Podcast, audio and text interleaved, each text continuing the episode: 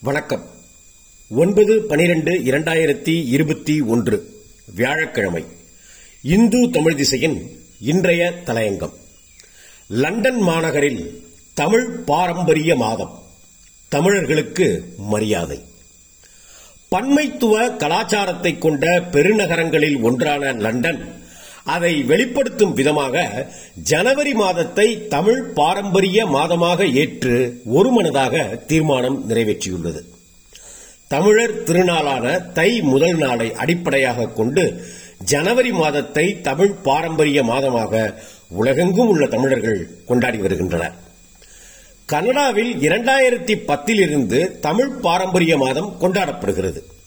கனடாவில் வாழும் தமிழர்கள் அந்நாட்டின் சமூக பண்பாட்டு அரசியல் மற்றும் பொருளாதாரத்துக்கு அளித்துள்ள பங்களிப்புகளை நினைவுகூரும் வகையில் அந்நாட்டு நாடாளுமன்றம் தமிழ் பாரம்பரிய மாதத்தை இரண்டாயிரத்தி பதினாறில் அதிகாரபூர்வமாக ஏற்றுக்கொண்டது.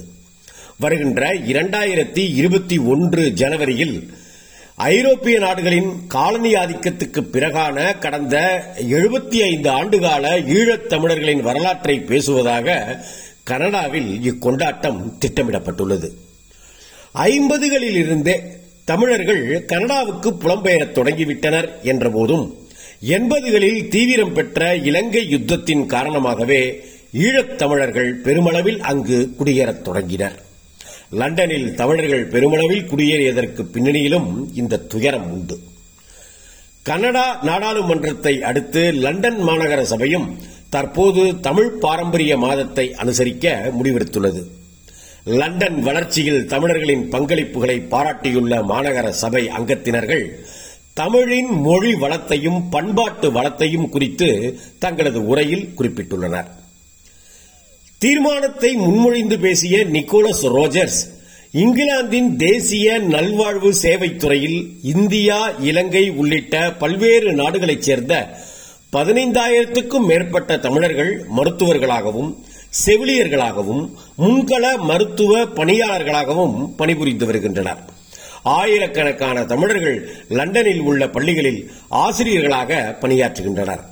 தவிர வயது வந்தோருக்கான நூற்றுக்கும் மேற்பட்ட பாதுகாப்பகங்கள் தமிழர்களால் நடத்தப்பட்டு வருகின்றன.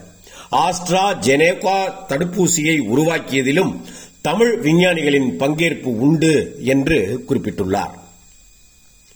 தீர்மானத்தை ஆதரித்து பேசிய உமேஷ் தேசாய் ஆயிரத்தி தொள்ளாயிரத்தி எண்பத்தி நான்கில் தமிழர்கள் மீது நடத்தப்பட்ட தாக்குதலில் யாழ்ப்பாணத்தைச் சேர்ந்த பெரும்பாலான தமிழ் குடும்பங்கள் தங்கள் வீட்டில் ஒருவரை ஏனும் இழந்தார்கள் என்பதை நினைவு கூர்ந்துள்ளார். உள்நாட்டில் நடத்தப்பட்ட தாக்குதல்களில் உயிர் பிழைத்து கையேறு நிலையில் ஏதிலிகளாக லண்டனில் தஞ்சம் புகுந்த ஈழத் தமிழர்கள் இன்று அங்கு வாழும் அனைத்து மக்களிடமும் நன்மதிப்பை பெற்று தமிழரின் பெருமையை நிலைநாட்டியுள்ளனர். தமிழ் பேசும் நிலப்பகுதிகளில் கொண்டாடப்பட்டு வந்த அறுவடை திருநாளாம் பொங்கல் இன்று தமிழர்கள் புலம்பெயர்ந்து வாழும் நாடுகளிலும் கொண்டாடப்படுவது தமிழருக்கு அளிக்கப்பட்டிருக்கும் தனி மரியாதை. நன்றி வணக்கம்.